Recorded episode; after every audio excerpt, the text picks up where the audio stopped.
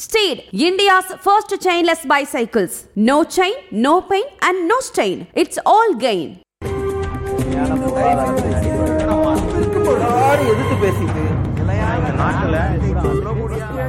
மக்கள் தங்களுடைய பங்களிப்பை அளிக்க வேண்டும் வணக்கம் நேர்பட பேசு நிகழ்ச்சிக்கு வரவேற்கிறோம் கைச்சன்னம் மீது மை வையுங்கள் என்று பேசி ஈரோடு கிழக்கு இடைத்தேர்தல் பிரச்சார களத்தில் கைச்சின்னத்திற்கு ஆதரவு கேட்டிருக்கிறார் Thiru Kamalahasan. E V K S Elangovan நீண்ட நாள் நண்பர் அவரும் நானும் பெரியார் பேரன் என்றெல்லாம் பேசியிருக்கிறார். மதச்சார்பின்மையை காக்க திமுகவுடன் கூட்டணி அப்படின்னும் பேசியிருக்கிறார். இந்த பேச்செல்லாம் அக்கறை அப்படின்ற அடிப்படையில பார்க்கணுமா? அல்லது சந்தர்ப்பவாதம் அப்படின்ற அடிப்படையில பார்க்கணுமாங்கிறதா? இன்றைய நேர்பட பேசுவின் பேசுபொருள் மதச்சார்பின்மையை காக்க திமுகவுடன் கூட்டணி கமலின் பேச்சு அக்கறையா சந்தர்ப்பவாதமா? திமுக தரப்பிலிருந்து வழக்கறிஞர் திரு சரவணன் பங்கேற்றிருக்கிறார். மக்கள் நீதி மையத்திலிருந்து திரு ஃபாசில் இணைந்திருக்கிறார். இபிஎஸ் ஆதரவாளர் திரு சுரேஷ் கண்ணன் இணைந்திருக்கிறார். அரசியல் விமர்சகர் திரு பொன் வில்சன் பங்கேற்றிருக்கிறார். வணக்கம் விருந்தினர்கள் அனைவருக்கும். திரு ஃபாசில் நாட்டுக்கே ஆபத்து அதனாலதான் இந்த கூட்டணி. அது ஒரு பாயிண்ட் அப்புறம் இன்னொரு அஞ்சாறு பாயிண்ட் இருக்கு. ஒன்றுன்னா போயிடும். கொஞ்சம் சுருக்கமா பதில். ஒரு மாநிலத்தில் நடக்கக்கூடிய இடைத்தேர்தல் இது. இங்க இருக்கக்கூடிய ஆளும் கட்சிக்கு வெற்றி பெறணும். அப்படின்றது ஒரு முனைப்பா இருக்கும். எதிர்க்கட்சியான அதிமுகவுக்கு உட்கட்சி பிரச்சனையை தாண்டி தன்னுடைய செல்வாக்கை நிரூபிக்க வேண்டிய கட்டாயம் திரு இபிஎஸ் இபிஎஸ்க்கு இருக்கு. அந்த அடிப்படையில் தான் இந்த தேர்தல் உற்று நோக்கப்படுது. இது ரொம்ப பெரிய வார்த்தையா இருக்கு. நாட்டுக்கே ஆபத்து அப்படின்றது வந்து ரொம்ப பெரிய வார்த்தை. ரொம்ப பெரிய எச்சரிக்கையும் கூட. அப்படி பார்க்குதா மக்கள் நீதி மையம்? அப்படி பார்க்குறாரா கமலஹாசன் இந்த தேர்தலை? அதாவது இன்றைய கணம் நீங்கள் தலைவர் கமல்ஹாசன் அவர்களின் இந்த பேச்சும் சிந்தனையும் தமிழகத்துக்கான அக்கறை சார்ந்ததா அல்லது இந்திய தேசத்திற்கான முழுமையான அக்கறை சார்ந்ததா என்பதாக இருந்தால் இன்னும் பொருத்தமாக இருக்கும் என்று நாங்கள் நம்புகிறோம். அதன் அடிப்படையில் பார்த்தா இது தேசம் தமிழகம் இரண்டும் சார்ந்தது தான் அப்படிங்கிறத நாங்கள் இந்த இடத்துல உங்களுக்கு சொல்ல கடமைப்பட்டிருக்கிறோம். பெரிய வார்த்தைகளா இருக்கிறது அப்படிங்கிறது நீங்க சொல்லும்போது தலைவர் அவர்களின் பரப்புரையில் பேசப்பட்ட விஷயங்களே நான் உங்களுக்கு இங்க மேற்கோள் காட்டணும்னு விரும்புறேன். ஜனநாயக முறைப்படி ஒரு தேர்தல் வாயிலாக ஜனநாயக முறைப்படி ஒரு தேர்தல் நடக்குது. ஜனநாயகத்தின் வாயிலாக எலெக்ஷன் கமிஷன். அங்கீகரித்த கட்சிகள் இங்க வந்து போட்டியிடுறாங்க. அதுதான் அதுதான். அதுல ஒரு கட்சி ஜெயிச்சுட்டா நாட்டுக்கே ஆபத்துன்னு பேசுறது எப்படி? இல்ல கட்சி ஜெயிச்சதுனால நாட்டுக்கு ஆபத்து என்பதை சொல்லவில்லை. இங்கே நிகழக்கூடிய நிகழ்வுகளை நீங்கள் கடந்து பாருங்க. அந்த நாட்டுக்கு ஆபத்திற்கு நம்ம பேசக்கூடிய பொருள் என்னவா இருக்குன்றது பாருங்க. எதை செய்கிறார்கள்? மத்தியில் ஆளக்கூடிய பாசிச பாஜக அரசானது ஒரே கொள்கை ஒரே மாதிரியான ஒரு திட்டம் ஒரே செயல்முறை ஒரே கொடி ஒரே தேர்தல் இப்படி எல்லாம் ஒண்ணுதான் இருக்கிறது போது இந்தியாவோட பன்முகத்தன்மையும் நம்மளோட யுனைட்டின் டைவர்சிட்டின்ற ஒரு பெருமையும் எங்கே சிதைக்கப்படுது என்பதுதான் இதன் விளைவு. அதுல ஈரோடு கிழக்கு சட்டமன்ற தொகுதிக்கான தேர்தல் இதுல எந்த அளவுக்கு தாக்கத்தை ஏற்படுத்த போகுதுன்னு நீங்க சொல்றீங்க. அதைத்தான் நான் பதில் சொல்ல வந்தேன். ஜனநாயகத்தின் வாயிலாகவும் சர்வாதிகாரத்தை மிக எளிதாக புகுத்தி விடலாம் என்ற காரணங்களுக்கு வரலாறு இருந்திருக்கு. அது பல நாடுகள் பல சூழல்களும் கடந்திருக்குன்ற சொல்றோம்.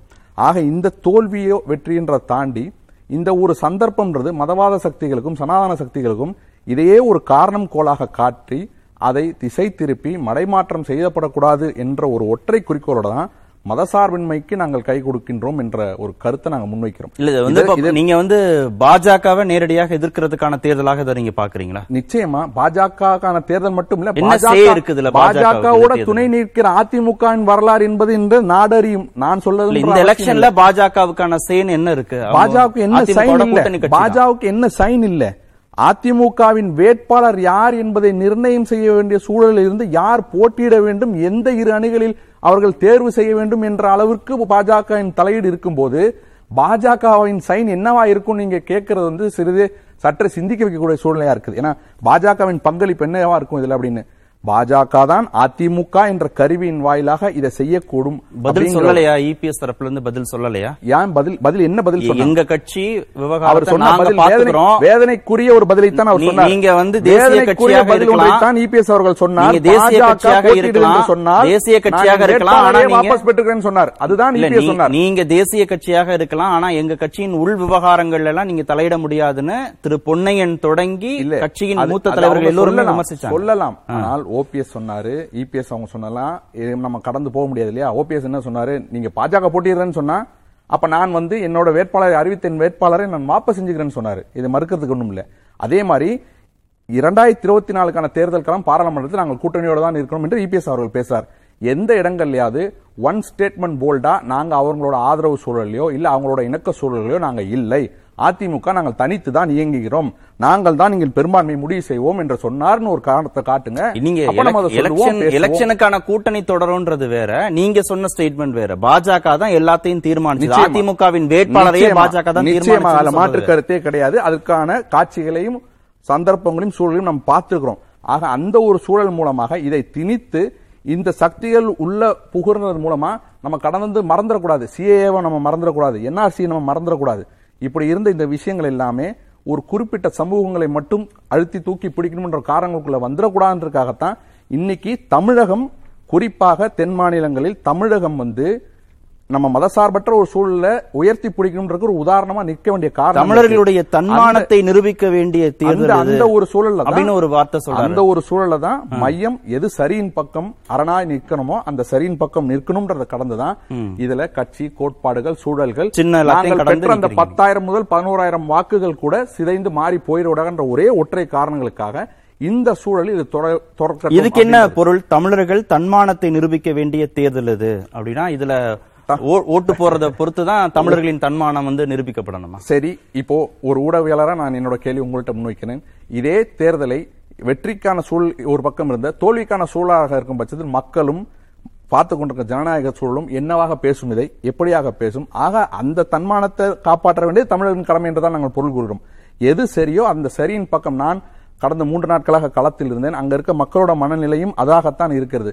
இங்க ஒரு மாற்று சூழல் தாண்டி மக்களையே இந்திய தேசம் எப்படி உருவான்ற வரலாறுலாம் நம்ம கடந்து தான் வந்திருக்கோம். பல்வேறு ராஜ்யங்களை சா- சார்ந்ததுதான் ஆக இங்க நீங்க ஒரே கலரை நீங்க முயற்சி பண்ணணும்னு சொல்றதான் தலைவர்களும் நேற்று சொன்னார். எங்களுக்கு ஆரஞ்சு கலர் ஜூஸ் உங்க அவியெல்லாம் வேண்டான்றதும் சொல்றார். இங்க பன்முகத்தன்மை அப்படித்தான். எல்லா மொழிகளும் இருக்கு. எல்லா கலாச்சாரங்களும் இருக்கு. எல்லாருக்கும் அவர்கள் வாழ்வதற்கான சூழல் இருக்கு.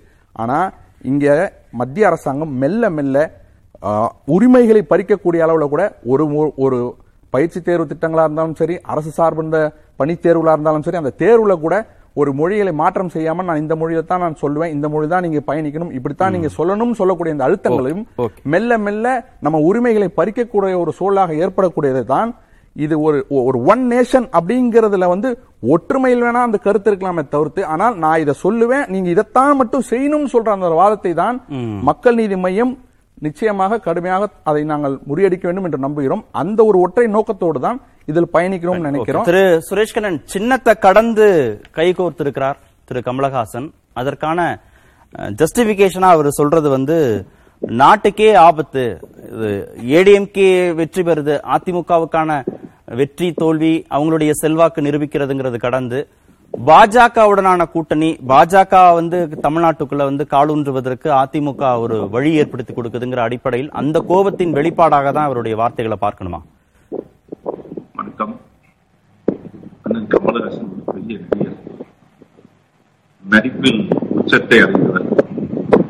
சினிமாவையும் அரசியலையும் ஒன்னா பார்க்கிறார் நான் நினைக்கிறேன். போன முறை அக்கா வானதி சீனிவாசனிடம் தோல்வியுற்ற பயன் அந்த மனதில் அவருக்கு வந்த வருத்தம் இதெல்லாம் சேர்ந்துதான் பிஜேபி எதுக்க போயிட்டாருன்னு நினைக்கிறேன் இதுக்கு முன்னாடி அவருக்கு தெரியாத அந்த பிஜேபியோட மறந்து விட்டீர்கள் என்று நம்புகிறேன். நான் கமலஹாசன் கம்மியாலாம் நான் சொல்லல. திருப்பி சொல்றேன் மிக உயர்ந்த இடத்துல சொல்றேன். உலக உலக அவர்களும் கலைத்துறையின் இல்ல. பல்வேறு கருத்துக்களை கொண்டு வந்து இன்று மக்கள் தலைவராக சினிமால இருந்து வந்தது ஏற்றுக்கொள்ளப்பட்டார் அவர் ஒண்ணும் என்பதை நானும் நம்புகிறேன் குறைச்சு சினிமால இருந்து வந்தாருன்னு குறைச்சு சொல்லல. ஓகே சினிமாவில் தோல்வின்னு சொன்னார். ஓகே பேசுவோம் அடுத்த சுற்றுல அது எது பாத்தீங்கன்னா அண்ணன் வந்து திடீர்னு நாட்டை விட்டே போறேன்னு சொல்லுவார். அப்படி ஒரு சூழ்நிலை எல்லாம் சந்தித்தவர் அவர். இன்றைக்கு நாட்டுக்காக நாட்டு நன்மைக்காக போன சட்டமன்ற தேர்தல் வரைக்கும் தெரியாத ஒரு விஷயத்தை கண்டுபிடித்து இந்த சட்டமன்றத்தில் ஒரே ஒரு எம்பி சீட்டு எதிர்காலத்தில் கிடைக்கும் என்ற நம்பிக்கையில் அதுவும் கை சின்னத்தில் நின்று வெற்றி பெற்று விட வேண்டும் என்ற நம்பிக்கையில் போய் அங்க போய் சேர்ந்திருக்கிறார். சட்டமன்றத்துல போனி ஆகல. பிரச்சனை ஒண்ணு இருந்த அனைத்து. தேர்தலிலே சேர்ந்திருக்க வேண்டும். அண்ணே, மன்னிக்கணும். நான் பேசி முடிச்ச பிறகு தாராளமாக நீங்க பேசுங்க. உங்க கருத்தை சொல்லுங்கள். சோ அவங்க ஒரு ட்ரையல் இருந்து பார்த்தாங்க. இப்போ ஒரு ஒரு பார்கெனிங் பவர் இவங்களுக்கு எல்லாம் என்ன பண்றாங்க அப்படின்னா ஒரு பெரிய கட்சியோடு போகும் பொழுது இத்தனை சதவீத ஓட்டுகளோடு நாங்கள் வந்திருக்கின்றோம். எங்களுக்கு இந்த வாய்ப்பு தர வேண்டும் என்று சொல்லி பேசியிருக்காங்க. போன சட்டமன்ற தேர்தல் இதே பிஜேபி இதே கொள்கை தானே? பிஜேபி கொள்கை வேற எதுவும் மாத்தி வச்சிருந்தாங்களா? இந்த சட்டமன்றத்துல மாத்திட்டாங்களா? அப்ப எப்படி ரெண்டு அணியையும் நிறுத்தீங்க அப்ப வந்து இது வழக்கமான ஒரு ஒட்டுண்ணிகளை போன்ற கட்சியாக அண்ணன் கமலஹாசன் மாறிவிட்டார். நான் திருப்பி அண்ணன் கமலஹாசனை அண்டர் எஸ்டிமேட் போட்டு நான் பேசல. நான் அரசியல் ரீதியாக பேசுகிறேன். அப்போ ஒரு ஒட்டுண்ணித்தனம் இதில் வந்து விட்டது ஏதோ ஒரு இடத்துல போய் சேரணும் சேருவதற்கான அடையாளத்தை ஒரு ஒரு காரண காரியத்தை கண்டுபிடித்து சேர்ந்து விட்டார். அண்ணன் சீமான் இன்னைக்கு வரைக்கும் அப்படியே நிக்கிறாரு. ஏன் நிக்கிறாரு? அந்த அடையாளம் இருந்தா இப்ப எதுக்கு ஓட்டு? வாக்குறுதிகள் கொடுத்த வாக்குறுதிகளை நிறைவேற்றணும். அதுக்காக நீங்க வந்து ஓட்டு போடுங்க. இல்ல ஆளும் கட்சி இதுல வந்து அந்த செல்வாக்க தக்க வைக்கணும் அப்படின்லாம் அவங்களுக்கு நோக்கம் இருக்கும். அதிமுகவுக்கு இபிஎஸ் வந்து வேட்பாளர் நிறுத்தி இருக்கிறாரு அவர் ஜெயிக்கிறது மூலமாக அதிமுகவின் அடுத்த தலைமைங்கிறத உத்தரவாதப்படுத்துவதற்கான ஒரு தேர்தல் அப்படின்னா அந்த நோக்கங்களை நம்ம புரிஞ்சுக்கலாம். ஆனா திரு கமலஹாசன் பேச்சு இதிலிருந்து எல்லா விதத்திலிருந்தும் முற்றிலும் வேறுபட்டதாக இருக்கு. அவர் ஒட்டுமொத்த தேசத்திற்கான நாட்டுக்கான பேச்சாக அவர் இதை பேசுறார். நாட்டுக்கே ஆபத்து மதச்சார்பின்மைக்கு ஆபத்து பன்முகத்தன்மைக்கு ஆபத்து அப்படின்னு அவர் வந்து பாஜகவை தான் நேரடியாக அவர் குறிவைத்து பேசுறார். அதிமுக அந்த அளவுக்கு அவர் பேசல. அது வழி கொடுக்குதுங்கிறதா அவருடைய கோபமா இருக்கு. எப்பயுமே சம்பந்தம் இல்லாமல் பேசுவதில் அண்ணன் கமலஹாசன் கெட்டிட்டார் யாருக்கு புரியாம பேசுறது? அவர் பெரிய அறிவுஜீவி அதனால நமக்கு சராசரி மனிதருக்கு புரியாது. அதான் அதுல உள்ள ஒரு விஷயமே ஒழிய அந்த மாதிரி பாத்தீங்கன்னா இது ஒரு சாதாரண இடைத்தேர்தல். ஒரு தொகுதியில் நடக்கக்கூடிய தேர்தல். இதுல நான் நோக்கம் சொல்லிடுறேன் எப்படி அதிமுகவுக்கு ஒரு நோக்கம் இருக்கின்றது திமுகவுக்கு ஒரு நோக்கம் இருக்கின்றது என்பது போல அண்ணன் கமலஹாசனுக்கு ஒரு நோக்கம் இருக்கின்றது. எதிர்காலத்தில் காங்கிரஸில் ஒரு எம்பி சீட் வாங்கி அந்த எம்பி சீட்ல மக்கள் நீதி மையம் ஏன்னா யாருமே இல்ல அவர் கூட இப்ப. இருந்த அனைவரும் வெளியே சென்று விட்டார்கள். முக்கிய தலைவர் மகேந்திரன் உட்பட அவர் வெளியே வேற கட்சிக்கு போய் சேர்ந்துட்டாங்க அப்ப அவரோட நிலைமை பரிதாப நிலைமை. அப்ப இந்த இடைக்காலத்திலே இப்பயே ஒரு முடிவு பண்ணணும். நாங்க உங்களுக்கு ஆதரவு தர்றோம். நாங்க எதிர்காலத்துல எங்களுக்கு நீங்க ஆதரவு கொடுங்க எனக்கு ஒரு சீட்டு கொடுங்கன்னு இதுதான் நோக்கம். பெரிய நோக்கம் இதுல வந்துட போற ஒரு காரணமே கிடையாது. அதிமுகவுடைய உள் விவகாரங்கள்ல பாஜக தலையிடுதுங்கிறத அவர் சொன்னார்ல வேட்பாளரை தேர்வு செய்வது முதற்கொண்டு அவங்க தலையீடு இருக்குன்னு. அதுல ஏதாவது நீதி மாற்று 50 ஆண்டு காலம் வரலாறோட பாஜகவோட இருக்கீங்களே? அண்ணே நான். நீங்க எங்களை பலவீனம் என் என்று சொல்லுபவர்கள் ஐம்பது ஆண்டு காலமான அரசியல் வரலாறோடு இருக்கக்கூடிய நீங்கள் சிடிஆர் ரவி போன்றவரெல்லாம் உங்களுக்கு அறிவுரை சொல்லி ஒரு கட்டுரையை எழுதி ஒரு அறிக்கையாக வெளியிடுகிறார். அதை ஏன் அண்ணன் பார்க்க தவறீர்கள் என்று தெரியவில்லை. உங்கள். நிர்வாகிகள் எங்க இருக்கிறார்கள் என்பதும் எங்களுக்கு தெரியவில்லை. சுரேஷ். கவலைப்படாதீங்க. இந்த இடைக்கால இடை இடைத்தேர்தல்ல உங்களுக்கு எல்லாமே தெரியும். உங்க பதினோராயிரம் ஓட்டு திராட்சை திமுக ஆயுதம் பாத்துக்குங்க யாரு எங்கே வந்து சொல்றதுன்னு கட்டாயம் தெரியும். நீங்க நீங்க வந்து அதிமுக நான் ஓபிஎஸ் நினைச்சிட்டீங்க. எங்கள் அண்ணன் இபிஎஸ் வேற அவர் இலை. அவர் சொல்ற இல்ல இல்ல. நான் நான் நான் திருப்பி brother, நான் திருப்பி நீங்க பேசுறப்பலாம் எனக்கு பேச தெரியும். ரைட்டா நான் ட்ரையல் எனக்கு பேச தெரியும். அதனால இது கருத்து உடன்பாடு. நீங்கள் நான் நண்பர்கள் தான். இது வந்து தப்பே கிடையாது. இந்த கருத்து முரண்பாடு தான் நான் சொல்லிக்கிட்டேன் இந்த எந்த கருத்து முரண்பாட்டில் நீங்க சரியா இருக்கோ அதை தாராளமா சொல்லுங்க. நாங்க ஏற்றுக்கொள்கிறோம் அடுத்து பாத்தீங்கன்னா இந்த இடத்துல பாத்தீங்கன்னா அண்ணன் கமலஹாசன் வந்து இன்றைக்கே சிக்னல் கொடுக்குறாரு. நாங்க வந்து கூட்டணிக்கு வந்துட்டோம். எங்களை விட்டுட்டு போயிடாதீங்க. நாங்க வந்து இதுதான் காரணம். அதிமுக கூட்டணி பிஜேபி எங்கே வருகிறது என்ன முடிவு சொல்கின்றது இபிஎஸ் அண்ணன் மிக தெளிவாக சொல்லிவிட்டார். அவங்க வந்து நட்பு ரீதியாக ஆயுதம் பேசலாம் ஓபிஎஸ் முடிவு எடுக்கும் போது களத்திற்கு வரும்போது மிக தெளிவாக சொல்லிட்டாங்க. அண்ணன் அதிமுக ஆதரவு இபிஎஸ் தலைமை ஏற்போம் என்று தெளிவாக சொல்லிவிட்டார்கள். இது நாள் வரைக்கும் ஓபிஎஸ் அவரா சொல்லிக்கிட்டு இருந்தாரு. எனக்கு பிஜேபி சப்போர்ட் பண்ணுதுன்னு சொல்லி. எந்த இடத்தில் பிஜேபி தாங்கி பிஜேபி அதிமுகவை தாங்கி பிடித்தது? அண்ணன் ரொம்ப தெளிவா சொன்னாரு. எங்க கட்சி வேற அவங்க கட்சி வேற. நாங்க மாநில கட்சி அவர் தேசிய கட்சி. இவங்க வரும்போதெல்லாம் வரவேற்கிறது எங்களுக்கு அவசியம் இல்ல. அவங்க சொன்னதை கேட்டாரு. By matter given by EPS EPS என்ன கொடுத்துருக்காரு கொடுத்திருக்காரு மேட்ரு அப்ப அந்த செட்டில்மெண்ட் எங்க நடந்திருக்குன்னா இந்த தேர்தலில் யார் வேண்டும் என்று நீங்கள் முடிவு பண்ணிக் கொள்ளுங்க நாங்க களத்தில் நிக்கிறோம். அதிமுகவுடைய உள் விவகாரங்கள்ல பாஜக தலையிடுதுன்னு தொடர்ந்து எதிர்கட்சியில திமுக சார்ந்த கூட்டணி கட்சிகள் வந்து விமர்சிக்கிறதும் ஆஹ், பாஜக வந்து தேர்தல் பிரச்சாரத்திற்கு வர்றது பாஜக கூடவே நிக்கிறது அப்படிங்கிறது அதிமுகவுக்கு பலம் அப்படின்னு பார்க்கணுமா? இல்ல பாதிப்பை ஏற்படுத்துமா? ஏன்னா அந்த கோணத்துலதான் அவங்க விமர்சனம் வைக்கிறாங்க. அதை எதிர்கொள்ள முடியுது இல்ல. களத்துல? ஒரு விஷயம் காங்கிரஸ் கட்சி வந்து திமுகவை எப்படி அடிமணிய வைத்தார்கள் என்று எல்லோருக்கும் தெரியும். மேல ரைடு நடந்துச்சு கீழே ஐயா கருணாநிதி அவர்கள் கலைஞர் அவர்கள் கையெழுத்து போட்டாங்க. அதெல்லாம் தெரியாத ஒண்ணா? இதெல்லாம் மறந்துட முடியுமா? கூடா நட்புன்னு எங்க ஐயா தான் சொன்னாரு கலைஞர் தான் சொன்னாரு. கூடா நட்புன்னு சொல்லி அப்புறம் பைண்டிங் ஆகிருக்கு இல்லையா எந்த எந்த ஒரு கூட்டணியிலும் ஒத்த கருத்து இருக்காது. இப்ப அண்ணன் வந்து இந்த சிந்தனையில இருக்காரு அண்ணன் கமலஹாசன் தாராளமா காங்கிரஸ்ல நிக்க சொல்லுங்க. நேர காங்கிரஸ்ல சேர்ந்துட்டாருன்னா பிரச்சனையே கிடையாது. மக்கள் நீதி மையத்துக்கும் இதற்கும் ஒத்த கருத்து தானே? எதுக்கு தனி கட்சி நடத்தணும்? அப்ப கூட்டணினாலே பல்வேறு கருத்துக்கள் இருக்கக்கூடிய அமைப்பு தான் கூட்டணி. பிஜேபி வந்து நட்பு ரீதியாக ஆயுதம் பேசலாம். இன்னைக்கு என்ன முடிவு எடுத்தாங்க? என்ன செயல்பட்டாங்க? அண்ணன் இபிஎஸ் யாருமே எத்தாப்புல நிக்கல. என்ன காரணம்? அண்ணன் இபிஎஸ் சொல்லிட்டாரு. முதல்ல இருந்து என்ன சொன்னார்? நாங்க தான் கேண்டிடேட் போடுவோம். பிஜேபி நின்னாலும் கேட்டால் நாங்க நிப்போம். கவலையே படல அதை பத்தி. நேர களத்துக்கு வந்தாரு. நாங்க தமிழ்நாட்டில் நாங்கள் தான் பெரிய கட்சி. நாங்கள் தான் முடிவு பண்ணணும். நீங்க மத்தவங்களுக்கு ஆதரவு எங்களுக்கு ஆதரவு வைங்க. கொடியே ஏத்தல. கூட்டணி பேரே போடல.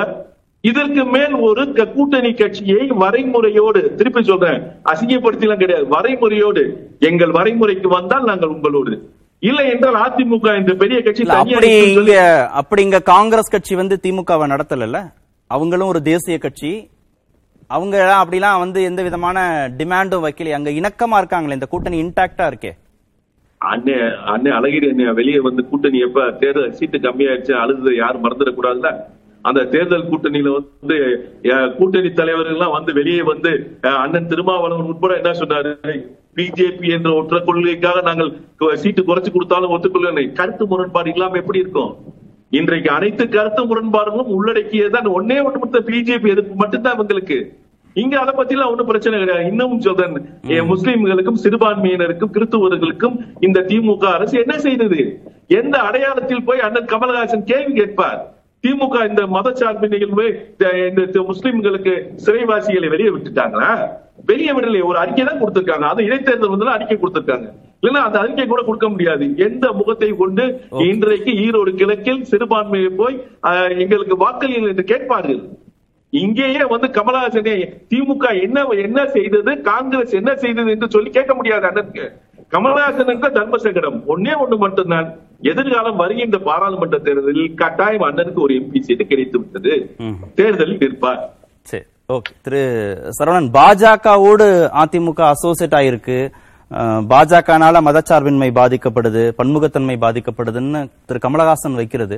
அதிமுகவுக்கு பலவீனத்தை ஏற்படுத்தும் அப்படின்னு நம்பிக்கையில வைக்கிறாங்க. அது களத்துல எதிரொலிக்குமா அது? இந்தியாவின் எதிர்காலத்தில் இந்தியாவுடைய வளர்ச்சி நலன் மீது அக்கறை இருக்கக்கூடிய யாருமே வந்து பாஜகவை ஆதரிக்க மாட்டார்கள்.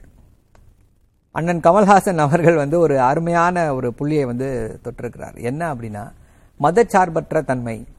இந்த கூட்டணி எதன் அடிப்படையில் வந்து வந்திருக்கு அப்படின்னா திமுக கூட்டணி கடந்த ரெண்டாயிரத்தி பத்தொன்பது தேர்தலாக இருக்கட்டும் ரெண்டாயிரத்தி இருபத்தி ஒன்றாக தேர்தலாக இருக்கட்டும் எந்த அடிப்படையில் வந்திருக்கு அப்படின்னா ஒரு மத சார்பற்ற கூட்டணி என்ற அடிப்படையில் வந்திருக்கு. இன்னைக்கு இன்னைக்கு. இந்தியா முழுக்க பேசு பொருளாக இருக்கிறது என்ன அப்படின்னு பார்த்தீங்கன்னா மானு மனேசர்னு ஒருத்தர். ஹரியானாவில் இரண்டு இஸ்லாமியர்கள் வந்து சுட்டுக் கொல்லப்படுகிறார்கள். அவர் வந்து அந்த போட்டோவை வச்சுக்கிட்டு துப்பாக்கி என்ன அவர் கௌ ரட்சகராம் என்ன பண்றாரு? யாரெல்லாம் இஸ்லாமியர்கள் இருக்காங்களோ இந்த இதை வச்சு கொலை பண்ணிருக்காங்க. இன்னும் அந்த மானு மனேசர் இன்னும் கைது செய்யப்படவில்லை. என்ன காரணம் அப்படின்னா பாஜகவுடன் நெருங்கிய தொடர்பில் இருக்கிறார். இதை விட வேற என்ன வேணும்? இப்படிப்பட்ட ஒரு கட்சியை ஆதரித்துக் கொண்டிருக்கிறது யார் அப்படின்னா இன்னைக்கு இங்க திமு அதிமுக. அண்ணன் கேக்குறாரு "நீ சிறுபான்மையினருக்கு நீங்கள் வந்து என்ன செய்து விட்டீர்கள்? என்ன உங்களால செய்ய முடிஞ்சது அப்படின்னு சொல்லி கேட்டாரு. முத்தலாக் தடுப்பு சட்டம். அந்த சட்டத்துக்கு எதிராக ஓட்டு போட்டோம். இஸ்லாமியர்களுக்கு ஆதரவாக இருக்கிறோம் என்பதை எடுத்து சொன்னோம். சிஏஏ சட்டம். இந்த சட்டத்திற்கு எதிர்ப்பு தெரிவித்தோம். இந்த சட்டத்திற்கு எதிரான போராட்டத்திற்கு துணை நின்றோம். இப்படி அவர்களுக்கு ஆதரவாக தொடர்ந்து அவர்களுடைய எந்த பிரச்சனையாக இருந்தாலும் அதற்கு முன்னாலே நிற்பது வந்து யாருன்னு பாத்தீங்க அப்படின்னா திமுக தான் நின்று கொண்டிருக்கிறது. இல்ல கமலஹாசன் அப்பெல்லாம் உங்க கூட இருந்தாரா? இல்ல. நீங்க மதச்சார்பற்ற கூட்டணி தானே கடந்த தேர்தலையும் சொன்னீங்க. அப்ப நில்ல இப்ப ஏன் வராரு? சந்தர்ப்பவாதமான்னு கேட்டேன். அதுதான் சொல்றேன். என்ன அப்படின்னா இதற்கு முன்னால் இருந்த நிலைமையை விட இப்போ வந்து இந்தியா சென்று கொண்டிருக்கக்கூடிய நிலைமை மிக மிக மோசம். ரெண்டாயிரத்தி இருபத்தி நாலுல மீண்டும் பாஜக ஆட்சிக்கு வந்தால் இந்தியா நம்ம அந்த பன்முகத்தன்மை என்ற அடையாளமே இருக்காது. பாஜகவிற்கும் பன்முகத்தன்மைக்கும் எட்டிக்காய். அவர்களுக்கு வந்து அது பிடிக்கல. யாருமே வந்து பன்முகத்தன்மையோடு இருக்கக்கூடாது. பல மதங்களை வைத்திருக்க கூடாது பல கலாச்சாரங்கள் இருக்கக்கூடாது. பல மொழிகள் பேசுபவர்களாக இருக்கக்கூடாது. பல உணவுகள் உண்பவர்களாக இருக்கக்கூடாது. எல்லாம் ஒரே சப்பாத்தியை தான் சாப்பிடணும். எல்லாம் ஒரே இந்தியை தான் பேசணும். எல்லாம் ஒரே கடவுளை தான் கும்பிட வேண்டும் அப்படின்ற கோட்பாடோடு இயங்கிக் கொண்டிருக்கிறது பாஜக. அந்த வீரியத்தை உணர்ந்து அந்த பய அந்த இந்தியா இவர்கள் கையிலே சிக்கிக்கொண்டால் இன்னும் என்னவாகுமோ? அப்படின்ற அந்த அதீத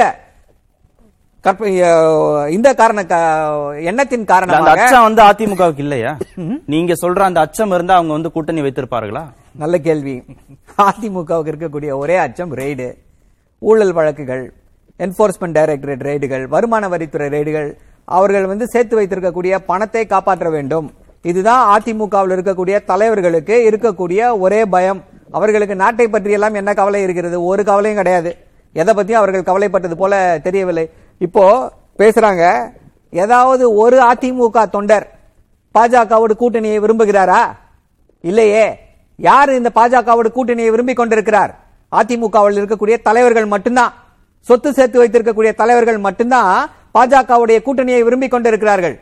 அவர்களுக்காக ஒட்டுமொத்த அதிமுகவுடைய நலனையே அடகு வைத்துக் கொண்டிருக்கிறது. அந்த அவர்களுடைய தலைவர்கள் அதிமுகவுடைய தலைவர்கள். சோ இந்த சமயத்துல இந்த சமயத்துல தான் ஒரே அந்த கேள்வி மட்டும் கேட்டு வந்துடுறேன் கிரவுண்ட் லெவல்ல அதிமுக தொண்டர்கள் அதை விரும்பலையா திரு சுரேஷ் கண்ணன்? பாஜக தலைவர்கள் பிரச்சாரத்திற்கு போறதையோ பாஜகவோடு கூட்டணி வைத்ததையோ அவங்க விரும்பலையா? காங்கிரஸ் கட்சியோடு திமுக இருப்பதை அந்த தொண்டர்கள் விரும்புகிறார்களா என்று பார்க்கும் பொழுது இங்கே கட்டாயம் இந்த தலைவர்களுக்கு தெரியும். ஏனென்றால் கூடா நட்பு கேடாய் முடியும் என்று சொல்லிட்டு அது ஒண்ணு. ரெண்டாவது நீங்க ஏதோ பிஜேபி ஒரு கூட்டணி வைக்காதவங்க மாதிரியே பேசுனீங்களே. நீங்கள் பிஜேபி ஒரு கூட்டணி வைத்தவர் என்று மறந்து விடாதீங்க. இங்க வந்து அதிமுக தத்தர் யார் வந்து சொன்னார் நீங்க வந்து பிஜேபி கூட்டத்தை கூட்டு சேரக்கூடாதுன்னு சொல்லி. அவங்களை. பொறுத்த வரைக்கும் ஒரு இடத்துல மட்டும் சொல்லிடுறேன். அண்ணன் ஓபிஎஸ் போன்று அடமானம் வைத்து விடக்கூடாது என்று விரும்புகிறார்கள். அதி அதிமுகவை போய் பிஜேபியோடு அடமானம் வைத்து விடக்கூடாது. அதிமுக தன் நிலையில் அப்படியே நிற்க வேண்டும். அம்மா முதற்கொண்டு எப்போதும் திமுக முதற்கொண்டு பிஜேபியை ஒரு காலகட்டத்தில் ஆதரித்தவர்கள் தான். கால சூழ்நிலையின் அடிப்படையில் தான் இந்த கூட்டணி நடைபெறுமே தவிர இன்றைக்கு ஏன் காங்கிரஸ் விட்டு நிக்க வேண்டியதான? எத்தனையோ எத்தனையோ பேர் கேட்டிருக்காங்க. ஐயா. கலைஞர் அவர்கள் விருப்பத்தை நிறைவேற்றுங்கள். பதில் சொல்லட்டும். அவர் நேரத்தை தான் வாங்கி கொடுத்தேன். பதில் சொல்லட்டும். இல்ல கால சூழ்நிலை கிடையாது. ஊழல் சூழ்நிலை. அந்த சூழ்நிலையின் காரணமாக தான் இந்த கூட்டணி. சொல்றாரு காங்கிரஸோடு கூட்டணி வைத்ததை விரும்புகிறார்களா? ரெண்டாயிரத்தி பத்தொன்பது தேர்தலிலே ராகுல் காந்தி தான் பிரதமர் அப்படின்னு சொல்லி எங்களுடைய தலைவர் அறிவித்தார். அதோடைய பலன் என்ன? ரெண்டாயிரத்தி பத்தொன்பதுல நாற்பது தொகுதிகள்ல முப்பத்தொன்பது தொகுதிகள்ல மிகப்பெரிய வெற்றி. இவர்களால ஏதாவது ஜெயிக்க முடிஞ்சதா? அதிமுகவில் ஜெயிக்க முடிஞ்சதா? ஒரே. ஒரு ஒரு ஒரு தொகுதி ஜெயிச்சாரு. பாஜகவால ஏதாவது ஜெயிக்க முடிந்ததா? ஜெயிக்க முடியல. சோ திமுகவை பொறுத்தவரை தமிழ்நாட்டு மக்களுக்கு எது நல்லது? தமிழ்நாட்டுக்கு நலனுக்கு எது உகந்தது என்பதை மனதில் கொண்டு கூட்டணி வைத்திருந்தார்கள் அதிமுகவில் இருந்து தமிழ்நாட்டுக்கு ஏதாவது நல்லது நடந்துச்சா? நாம் கேட்ட கோரிக்கைகள் ஏதாவது நிறைவேற்றி கொடுத்தார்களா? நீட். எத்தனை வருஷமா போராடிட்டு இருக்கோம்? அவர்களுடைய ஒரே அந்த வீம்பு தானே. தமிழ்நாட்டுக்கு நீட் இருக்கணும் இருந்தே ஆக வேண்டும் என்ற அந்த அராஜக போக்கு தானே இன்னும் நீட் இருக்கிறதுக்கு முக்கியமான காரணமாக இருக்கிறது. அதிமுகவும் வேண்டாம் தானே சொல்லிச்சு நீட்ட. திமுகவும் வேண்டாம் என்று தானே சொல்கிறது? சோ ஒட்டுமொத்த தமிழ் மக்களும் நீட்டை எதிர்க்கிறாங்கன்னு சொல்லிட்டு நீட்டை வந்து வேண்டாம்னு சொல்லிச்சா பாஜக? இல்ல. இதே போல எத்தனையோ விஷயங்களை சொல்ல முடியும். இந்தியை திணித்துக் கொண்டே தான் இருக்கிறார்கள். அதற்கு எதிராக என்ன செய்து விட்டது?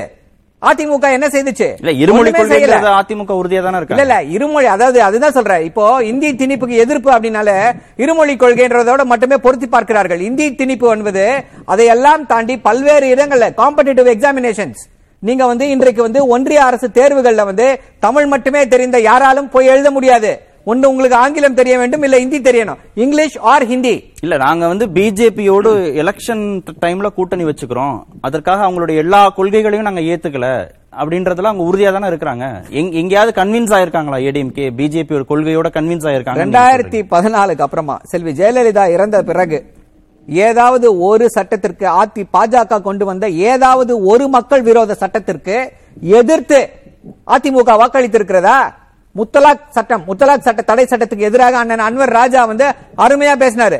எப்படி இந்த சட்டம் வந்து இஸ்லாமிய இளைஞர்களை வந்து பாதிக்கும் அப்படின்றது பேசினாரு. சரி எல்லாம் பார்த்தோம். ஒருவேளை இந்த சட்டத்திற்கு எதிராக அதிமுக ஓட்டு போடுன்னு சொல்லி எதிர்பார்த்தோம். என்ன நடந்ததுன்னு தெரியும். அண்ணன் அன்வர் ராஜாவுக்கு அடுத்த வருஷம் எம்பி போஸ்டே கொடுக்கல. இப்படித்தான் இவர்கள் பாஜகவிற்கு அதுதான் சொன்ன பாஜகவிற்கு காவடி தூக்கிய ஒரே கட்சி தமிழ்நாட்டில் திராவிட கொள்கைகளை புறந்தள்ளிவிட்டு திராவிடம் என்ற வார்த்தையை அந்த கட்சியில் அவர்கள் வைத்திருக்க தற்போது அவர்களுக்கு எந்த அருகதையும் கிடையாது. திரு Pon Wilson P anti BJP mood அப்படின்றது இன்னும் தமிழ்நாட்டுல இருக்குங்கிறத திமுகவுடைய கூட்டணி கட்சிகள் ரொம்ப வலுவா நம்புறாங்க. அது வந்து இவங்களுக்கு எலெக்ஷன் டயத்துல அதை கல்டிவேட் பண்ண முடியும் நம்புறாங்க. அது வந்து கள யதார்த்தமா இருக்கு அங்க எதிரொலிக்குதா? இல்ல இந்த தேர்தலை பற்றி மட்டும்தான் நம்ம பார்க்கணும்.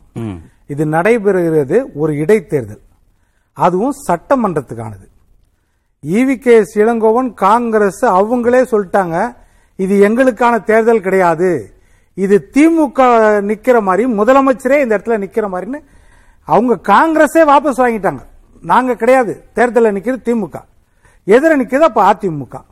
ஆனால் இந்த திமுக கூட்டணி என்ன நிக்கிறாங்கன்னா அதிமுகவை எதிர்த்து நம்ம பிரச்சாரம் பண்ணால் ஓட்டு கிடைக்காது. பிஜேபி எதிர்த்து தான் பிரச்சாரம் பண்ணணும். அந்த புள்ளியில தான் அவங்க நிக்கிறாங்கன்றது தான். ஆனால் கமல் எதற்காக இதற்கு ஆதரவு கொடுத்தார்ன்றதான் இன்றைக்கு விவாதம். கமலை பொறுத்தவரை ரெண்டாயிரத்தி பதினெட்டு பிப்ரவரி இருபத்தி ஓராம் தேதி. இந்த கட்சியை மதுரையில் ஆரம்பிக்கும் போது மக்கள் நீதி மையம்னு அரவிந்த் கெஜ்ரிவால் அந்த கூட்டத்துக்கு வந்திருக்காரு. அவர் சொன்னது வந்து நிஜ கதாநாயகனாக நான் கமலை பார்க்கிறேன்னாரு. இன்றைக்கு அந்த வார்த்தையை அவர் மறுபடியும் சொல்லுவாரா? அப்படின்றது ஏன்னா மக்கள் நீதி மையம் அந்த மையம்ன்ற வார்த்தையே வந்து இந்த பக்கம் இல்லாம அந்த பக்கம் இல்லாம நம்மளுடைய தனிப்பாதை அதுதான். தனிப்பாதைன்றதுக்காக தான் அந்த மையம்ன்ற அவரே- அதுக்கு அதுக்கு தான் அவங்க இதெல்லாம் பிரீஃப் பண்றாங்க. நாட்டுக்கு ஆபத்து மதச்சார்பற்ற நாடாக இந்தியா தொடர்ந்து இருக்கணும். இந்தியாவுடைய பன்முகத்தன்மை கெட்டு போயிடக்கூடாது. அப்புறம் ஈஸ்ட் இந்தியா கம்பெனினால நம்ம பாதிக்கப்பட்டோம். இப்ப நார்த் இந்தியா கம்பெனி வந்துடுச்சுன்னு அவங்க வந்து பாஜகவை கொள்கை மாறுது. பொருத்தமான காரணமே இல்லைன்றதுக்கு வந்து யதார்த்தமா நம்ம பார்த்தோம்னா புரியும். எப்படின்னா சமீபத்துல தான் ரெண்டாயிரத்தி பத்தொன்பதுல தேர்தல் நடந்துச்சு. அப்போ வந்து பெரம்பலூர்லயும் காஞ்சிபுரத்துலயும் ரிஜெக்ட் ஆயிருச்சு ரெண்டு தொகுதியில. மீதி மொத்த தொகுதியிலயும் அவங்க நின்றாங்க எம்பி தொகுதியில. அப்போ வந்து பொது தேர்தல் ஐநூத்தி நாற்பத்தி மூணு தொகுதியிலையும் தேர்தல் நடக்குது. டைரக்டா காங்கிரஸுக்கும் பிஜேபிக்கும் தான் போட்டி. அன்றைக்கு வந்து ராகுல் தான் பிரதமர் வேட்பாளர்னு ஸ்டாலினே அறிவிச்சாரு. இன்றைக்கு அவர் ராகுல பேசல இந்த இடைத்தேர்தல்ல. ராகுல தான் முன்னிறுத்துறாரு. அப்ப வந்து தேசத்திற்கு ஆபத்து இல்லை. மூணு வருஷத்துல நிலைமை. மாறிடுச்சுன்றாங்க. எப்படி நிலைமை? ரெண்டாயிரத்தி பத்தொன்பதை விட இப்ப ரொம்ப மாறிடுச்சுன்றாங்க. ரெண்டாயிரத்தி இருபத்தி ஒன்னு தேர்தல். இருநூத்தி முப்பத்தி நாலு தொகுதியிலும் சட்டமன்ற தேர்தல். இருபத்தொன்னுக்கு அப்புறம் மாறிடுச்சுன்றாங்க அதுதான் இப்ப நீங்க மூணு வருஷம் சொன்னீங்க ஒன்றரை வருஷம் சொல்றீங்க அவங்க தான் அதான் சொல்றாங்க அதுதான் நான் சொல்றேன். அதாவது அவர் பேச்சு எப்படின்னா நான் வந்து கமல மதிக்கிறேன் நான் கடந்த. தேர்தல்னா நம்ம அப்படிதான் நான் கேட்போம் ஆனா இப்ப ரொம்ப. மாறிடுச்சுன்றாங்க குறுக்கீடுக்கு. மன்னிக்கும் கொள்கையோ சூழ்நிலை மாறவில்லை மக்களுக்கான நலன் சார்ந்த தேவைகள் மாறி உள்ளது என்பதை தான் நாங்கள் அழுத்தம் பற்றியே. பேசல கொள்கை மக்கள் நலனை பற்றி தான் பேசுறேன் மக்கள் நலன் ரெண்டாயிரத்தி பத்தொன்பதுல தெரியாத நலன் ரெண்டாயிரத்தி இருபத்தி ஒண்ணுல தெரியாத நலன் இப்ப இன்னைக்கு இருக்க- சட்டங்களும் சூழ்நிலையும். மத்திய அரசு என்னென்ன இம்ப்ளிமெண்ட் பண்றது உங்களுக்கு தெரியும் இல்லையா? நீங்க. நீங்க ஒரு தெரியும் இல்லையா? அதன் அடிப்படையில் தான் நாங்க செல்றோம்ன்ற சொல்றோம். கட்சிகளுடைய கூட்டணிங்கிறது எலெக்ஷனுக்கு எலெக்ஷன் மாறுபடுது. அப்படிதானே ஒவ்வொரு கட்சியும் மாறி மாறி. ஆமா. ஈரோடு கிழக்கு இடைத்தேர்தல் அதுக்கப்புறம் நாடாளுமன்ற தேர்தலுக்கு அவர் என்ன நிலைப்பாடு எடுக்க போறாரு கமலஹாசன்ங்கிறது ஓரளவுக்கு நம்மளால இப்ப புரிஞ்சுக்க முடியுது. திமுக கூட்டணியை நோக்கி அவர் போவதற்கான வாய்ப்புகள் இருக்கு நம்ம புரிஞ்சுக்க முடியும் அப்போ இதுல இருந்து அவர் தொடங்குறாரு இல்ல ரெண்டாயிரத்தி இருபத்தி நாலுக்கு இந்த நிலைப்பாடு எடுக்கிறதுக்கான ஜஸ்டிபிகேஷன் அவர் என்ன சொல்றாருன்னா எப்போதும் இல்லாத அளவுக்கான இந்த மதச்சார்பின்மை இல்ல, நான் பன்முகத்தன்மை எல்லாம் ஒரு- பாதிக்கப்படுது ஒரு அகன்ற பார்வையில பாக்குறேன் எப்படின்னா ஐம்பது அறுபது இடமா அதிமுக திமுக இந்த இரண்டு கட்சிகளும் மேலும் ஒரு அதிருப்தி இருக்கிற ஒரு ஒரு ஒரு சாரா இருக்காங்க. காங்கிரஸ் பிஜேபி. ரெண்டு பக்கம் அதிருப்தி இருக்கிற ஒரு சாரா இருக்கிறாங்க. அடுத்த தலைமுறை இருக்குது. அதே மாதிரி இவங்க எல்லாம் வந்து ஏதாவது ஒரு ஒரு கிடைப்பிடம் நமக்கு கிடைக்காதான்ற ஒரு இருக்காங்க. மாற்று. ஆமா ஒவ்வொரு கட்டத்திலயும் அதை வந்து பரிட்சாத்தமா பார்த்து தோல்வி அடைந்த கூட்டணி நிறைய இருந்து கடைசியா நம்ம மக்கள் நல கூட்டணி வரைக்கும் பார்த்தோம். இன்றைக்கு அந்த இடத்துல நாம் தமிழர் மட்டும் நிக்குது. மற்றபடி வேற யாரும் இல்ல. அப்போ ரஜினியை கூட எதிர்பார்த்தாங்க. ஆனா கமல் வந்த உடனே அதை ஒரு எதிர்பார்த்து இருந்தாங்க கடந்த முறை. அதனாலதான் பன்னெண்டு லட்சத்தி சில்லற ஓட்டு வாங்கினார். ரெண்டாயிரத்தி பத்தொன்பதுல வந்து பதினஞ்சு லட்சத்தி சில்லற ஓட்டு வாங்கினார். மூணு சதவீதம் ரெண்டாயிரத்தி பத்தொன்பதுல இப்போ வந்து ரெண்டரை சதவீதம் கிட்ட வாங்கினார் இந்த கிட்டத்தட்ட நூத்தி நாற்பது தொகுதியோ என்னமோ அவங்க நின்றாங்க இந்த தடவை. அப்படி அப்படி அந்த எதிர்பார்ப்பு. இன்றைக்கு என்னன்னா அந்த எதிர்பார்ப்பை அவர் நிறைவேற்றாமல் அந்த தொண்டர்களுக்கோ அந்த ரசிகர்களுக்கோ ஒரு பெரிய ஏமாற்றத்தை உண்டு பண்ணி ஒரு பக்கம் போய் அதுவும் ஒரு இடைத்தேர்தலில். இடைத்தேர்தல் நிற்கும் போது தான் கேள்விக்குறியாவது. அங்க சொல்ற காரணங்கள் நான் பெரியாரின் பேரன் தான் அப்படின்னு சொல்றாரு. ஆனா அந்த இடத்துல வந்து நான் ஈவி கே சம்பத்தின் மகன்ற வார்த்தையை பயன்படுத்தல.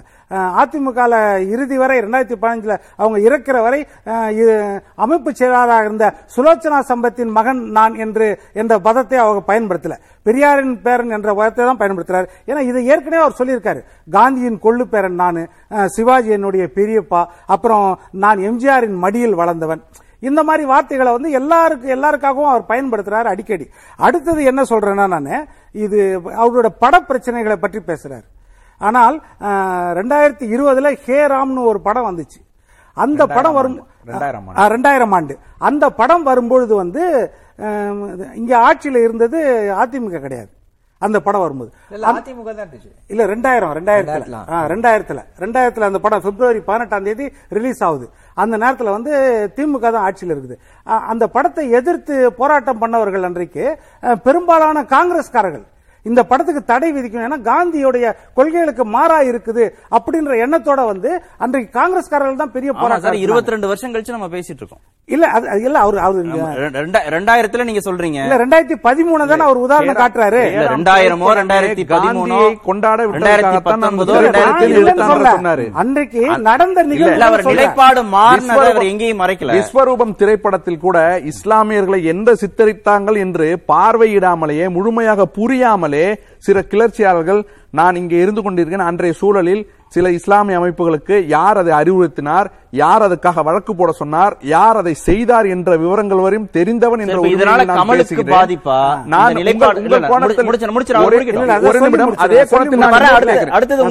நிமிடம் இதே கோணத்தில் நான் இன்னொரு கேள்வி கேட்கிறேன். நீங்கள் சொல்லக்கூடிய அதே யுக்தியோடு தான் நான் கேட்கின்றேன். இது ஒரு சாதாரண இடைத்தேர்தல். இது ஒரு சட்டமன்றத்துக்கான ஒரே ஒரு தொகுதிக்கான தேர்தல். அந்த அடிப்படையில் இருக்கும்போது எதற்காக இவர் முன்னெடுத்து இவ்வளவு தூரம் அதற்கு ஆதரவு தெரிவிக்கும் அதே கேள்வித்தான் நான் மாற்றி கேட்கின்றேன்.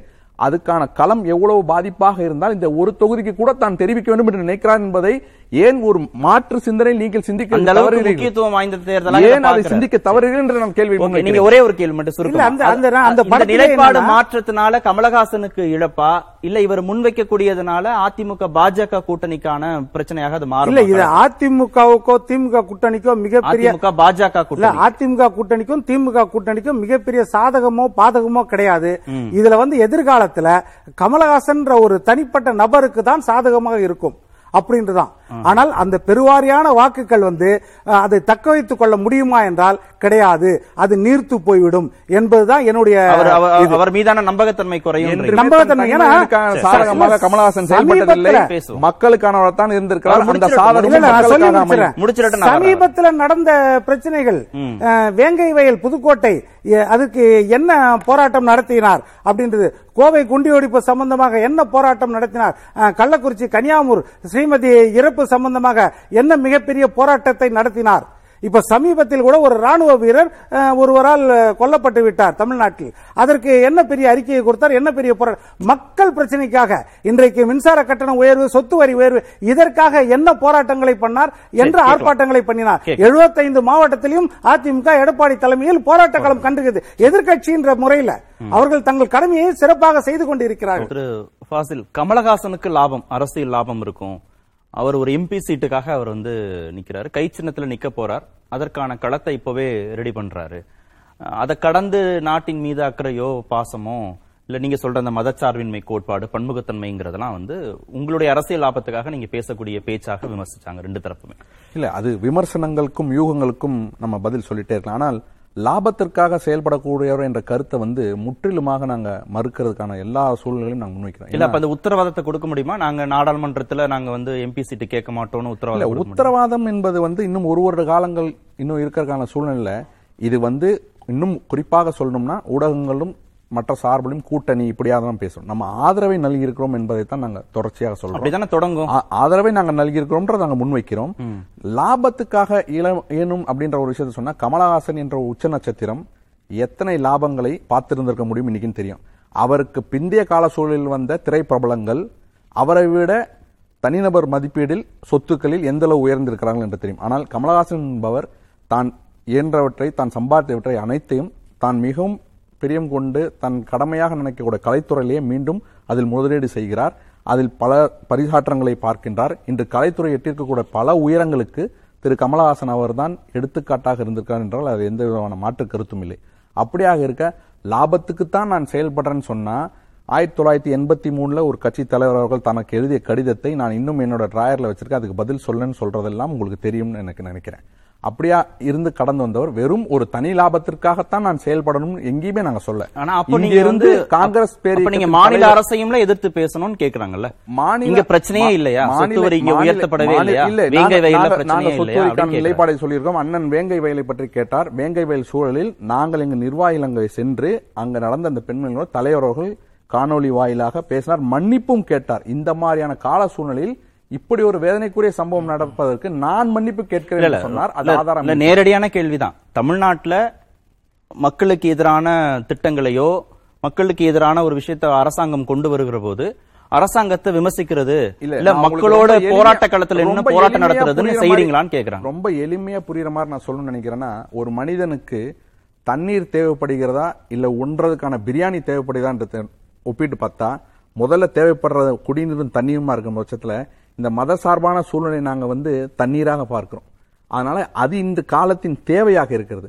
ஏன்னா தண்ணி குடிச்சு உயிர் வாழவே நாங்க விட மாட்டோம்ன்றப்ப அப்புறம் அடுத்த பிரச்சனைகள் அதுக்கு தான் நாங்க கருத்தையும் முன் வச்சிருக்கோம் இந்த ஊழல் சார்ந்த விஷயங்களோ இல்ல மக்களுக்கான மக்கள் விரோத செயல்பாடுகளுக்கான கருத்து களங்களோ நாங்க இல்லை என்று சொல்லவே இல்லை. அது இருக்கு. அது வந்து ஒரு டிஃப்ரெண்ட் கிரவுண்ட் ஆஃப் பேட்டில் அதை நாங்க செய்வோம். இன்னைக்கு தோழமையாக கூட்டணிகளோட இருக்கக்கூடிய சூழல்கள்ல நாம என்ன முன்வைக்கிறதுக்கான கருத்துக்கள் இருக்கோ அதை தொடர்ச்சியாக வைத்துக் கொண்டு தான் இருக்கிறோம் அதை செய்து கொண்டு தான் நீங்க இருக்கிறோம் ஆனா பிரதான எதிரியாக பாஜகவை பாக்குறீங்க பாஜகவை மட்டுமல்லாம பாசிசமும் அதோட. ஒரு சூழல் இருக்கிறதையும் பாக்குறோம் அதுக்குத்தான் தலைவர்கள் சொன்னால் தமிழகம் இந்தியாவையே ஆளுமை தக்கமைக்கு கூடிய இருக்கிறவங்க தான் தமிழர்களும் தமிழனும். அந்த சூழ்நிலை இந்தியாவுக்கே ஒரு எடுத்துக்காட்டாக தமிழகம் இருக்க வேண்டும் என்ற சமத்துவம் நம்ம இங்க மேலோங்கி நம்ம பார்க்கப்படுது. இங்க வட மாநிலங்களில் இருக்கக்கூடிய பல்வேறு முறைகளும் நெருக்குதல்களும் ஒரு சாரார் ஒரு மக்களுக்கான உணவு சார்ந்து பயன்படுத்தும் போது அதே அந்த உணவு வந்து வேற ஒரு பார்வையாக பார்க்கப்படும் இப்படியான ஒப்பீடுகள்லாம் இருக்கு. இங்க இன்னைக்கு என்ன? What is the need of the hour என்பதுதான் மக்கள் நீதி மையத்தின் பார்வையும் தலைவர் கமலஹாசன் அவர்களின் பார்வையாகவும். இருக்கின்றது. திரு சுரேஷ்கரன் மக்கள் நிம்மதியா வாழணும். முதல்ல பிரதானமான கோரிக்கை வந்து அதுதான். எல்லாத்தையுமே ஒற்றை அடையாளத்துக்குள்ள கொண்டு போறது மொழிய உணவ உடைய கலாச்சாரத்தை எல்லாத்தையுமே ஒற்றை அடையாளத்துக்குள்ள கொண்டு போறதுதான் பிரதானமாக எதிர்க்க வேண்டியது. அமைதியா இருக்கணும். முதல்ல சமூகம் நாடு மாநிலம்ங்கிறதுனா அமைதியா இருக்கணும். அந்த அமைதியை குலைக்கக்கூடிய விஷயங்களை எதிர்க்கணும்னா அவங்க பாஜக அதோட கூட்டணி இருக்கக்கூடிய அதிமுக. அந்த அடிப்படையில் அந்த எதிர்ப்பை வந்து தெரிவிக்கிறோம்னு சொல்றாரு. இல்ல டார்ச் லைட் வந்து பீஸ் போயிடுச்சு. அதான் பிரச்சனை. வேற ஒண்ணும் கிடையாது.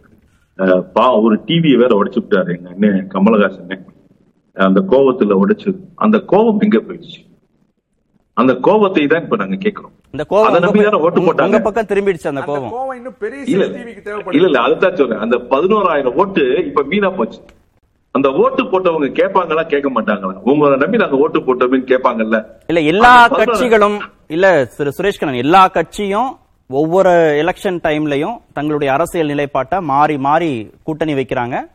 அதனுடைய லாபம் நஷ்டங்களை அந்த கட்சிகள் ஏத்துக்கிறாங்க. அந்த அடிப்படையில் இதனால் வரக்கூடிய லாபமும் கமலஹாசனுக்கு தான் நஷ்டமும் கமலஹாசனுக்கு தான். நம்ம அதை முதல் சுற்றுல பேசிட்டோம். அதை ஓரமா வச்சிரும் அதை அந்த லாபத்தையும் நஷ்டத்தையும் கணக்கு போட்டு தான் ஒரு அரசியல்வாதியான கமலஹாசன் முடிவு எடுத்திருக்கிறார். அதற்குள்ள நம்ம திரும்பி விவாதத்திற்கு வர வேண்டியதில்லை. அவர் முன்வைக்கக்கூடிய வாதங்கள் அது குறித்து நம்ம பேசலாம். அவர் பேசுறாருல தமிழ்நாட்டில் இருக்கக்கூடிய மக்களை பாதிக்கக்கூடிய பிரச்சனைகளை கடந்து மதச்சார்பின்மையும் பன்முகத்தன்மையை காப்பாத்துறதும் முக்கியம்னு அவர் பேசுறாரு.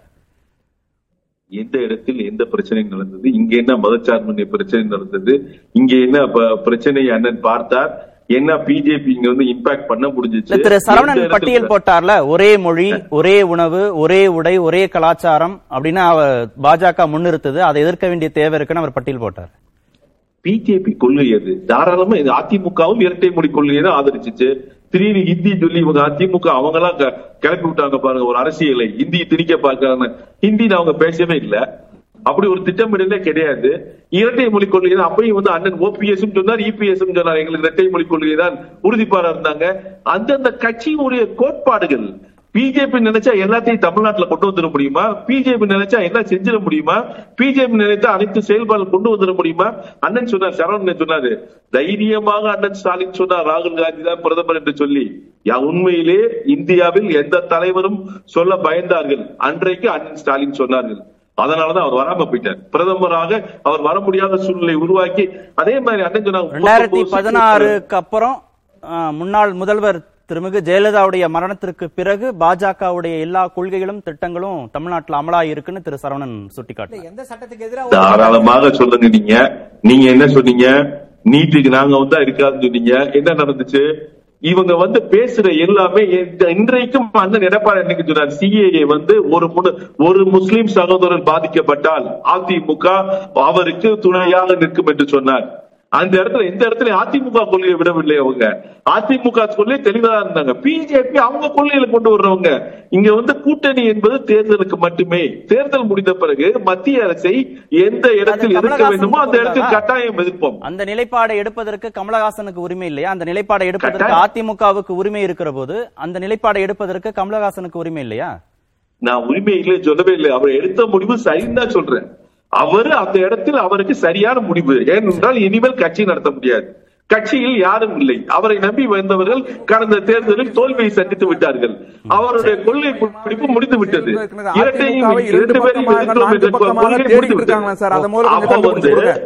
அந்த மாதிரி. அந்த மாதிரி சூழ்நிலையில அண்ணன் கமலஹாசன் எடுத்த முடிவு சரிதான். அவருக்கு அரசியல் வாழ்வில் இனிமேல் அடுத்த கட்டத்துக்கு வாய்ப்பு என்பது சரி.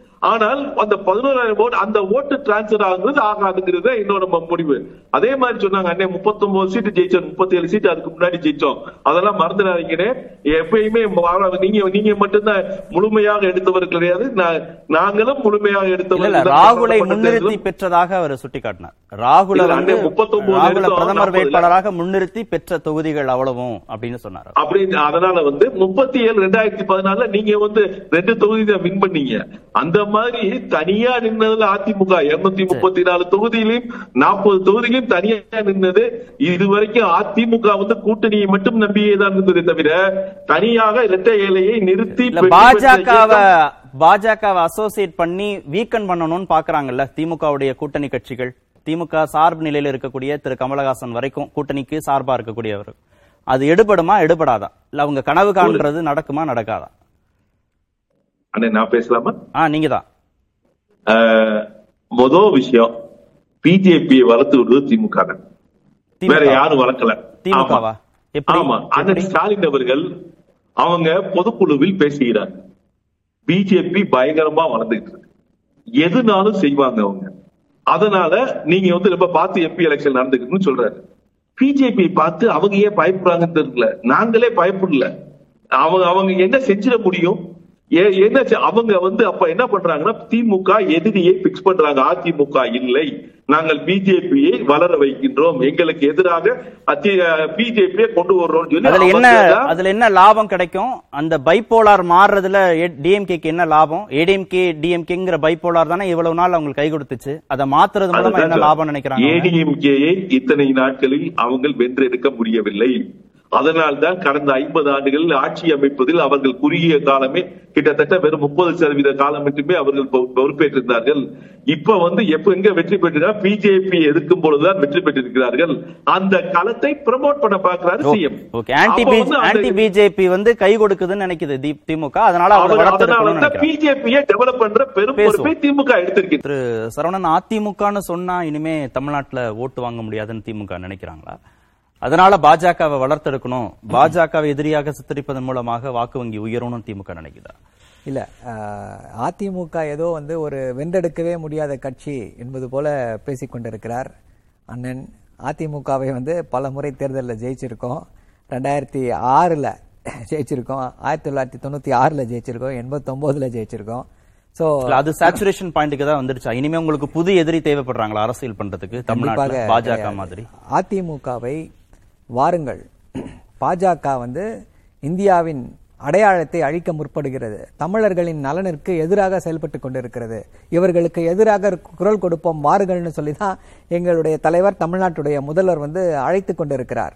சமூக நீதிக்கான வந்து கூட்டமைப்புன்னு சொல்லி முப்பத்தி ஏழு தலைவர்கள் அகில இந்திய தலைவர்கள் எல்லாருக்குமே வந்து கடிதம் எழுதினார். அதிமுக தலைவர்களுக்கும் சேர்த்து தான் நாங்களே பயப்படல. ஆனா திமுக ரொம்ப பயந்துட்டு ஒவ்வொரு கூட்டத்திலையும் பாஜக வளர்ந்து வளர்ந்து பயப்படலன்னா பயப்படலன்னா அது வந்து வேறொரு விவாதம். இவர்கள் எப்படி என்ன பயந்துட்டு இருக்காங்கன்னு சொல்லிட்டு. இவர்கள் வந்து பாஜகவின் சுட்டு விரல் அசைவுக்கு நடனம் ஆடிக்கொண்டிருக்கிறது அதிமுக.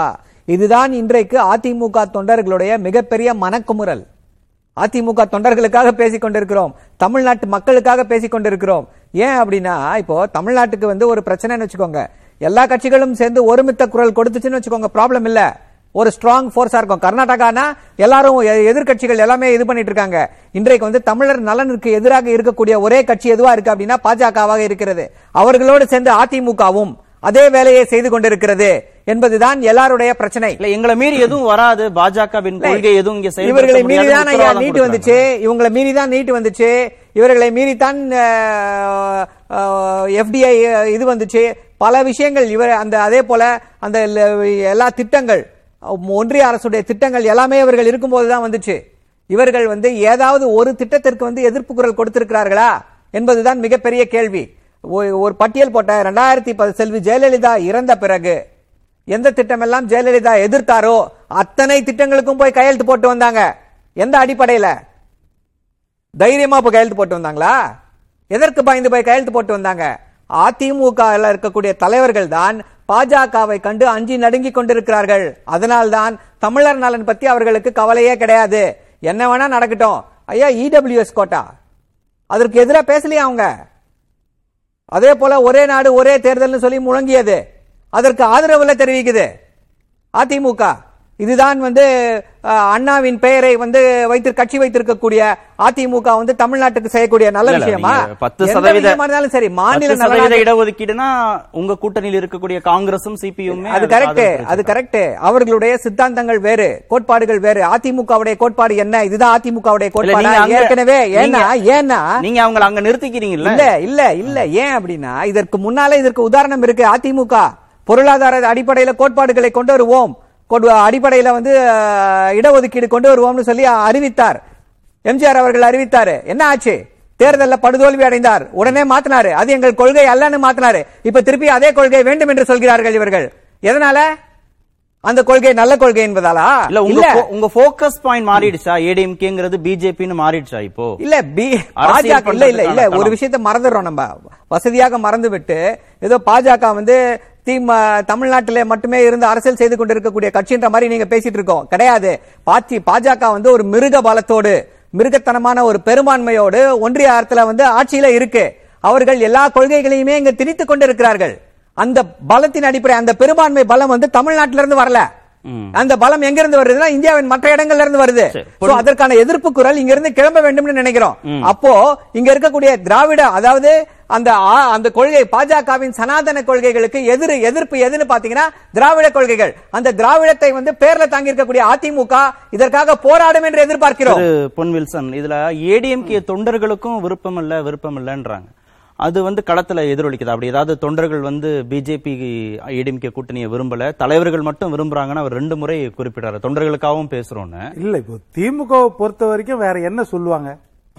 அதிமுக தொண்டர்களை பற்றி அவங்க அக்கறையோட பேசுறாங்கன்னா அதிமுக தொண்டர்கள் மொத்த பேருமே ஓபிஎஸ் ஆதரிக்கிறாங்க. இல்லைன்னா தினகரன் ஆதரிக்கிறாங்க. இல்லைன்னா பிஜேபி கூடன்றாங்க வானான்றாங்க. அப்படிதான் சொல்லுவாங்க. எடப்பாடி தான் தலைவர்ன்றது வந்து நிர்ணயிக்கப்பட்டது. அத்தனை தொண்டர்களும் அவர் பின்னாடி நிக்கிறாங்கன்றது.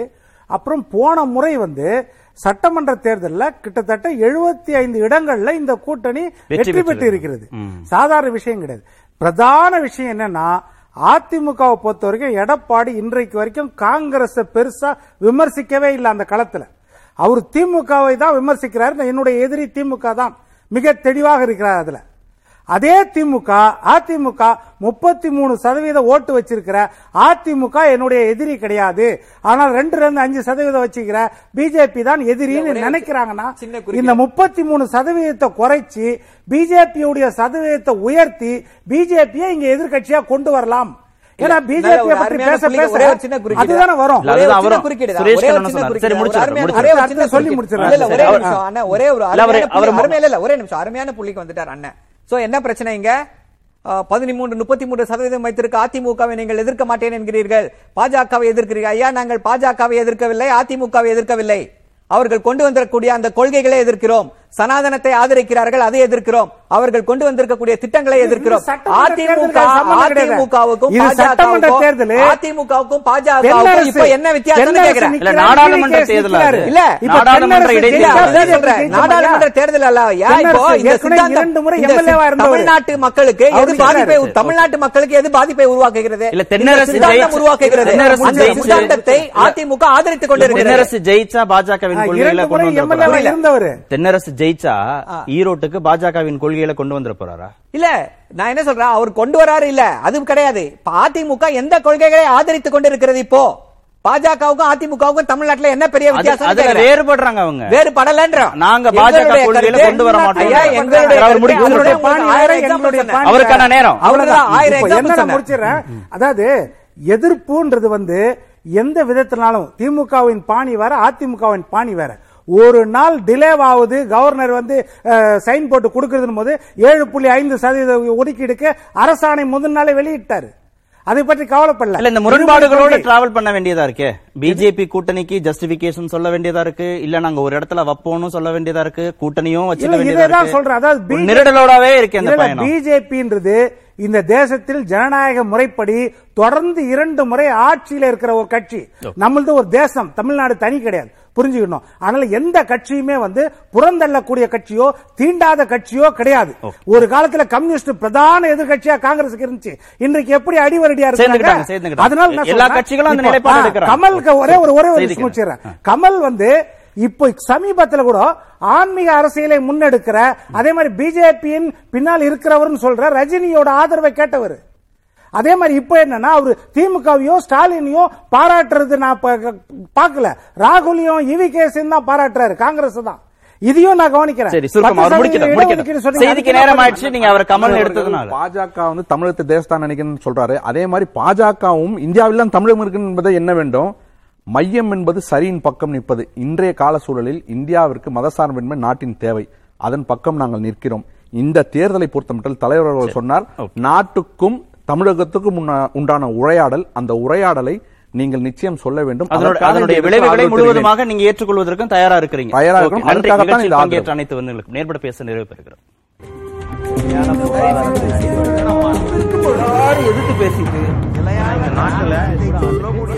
வேறு மக்கள் Steed, India's first chainless bicycles. No chain, no pain, and no stain. It's all gain.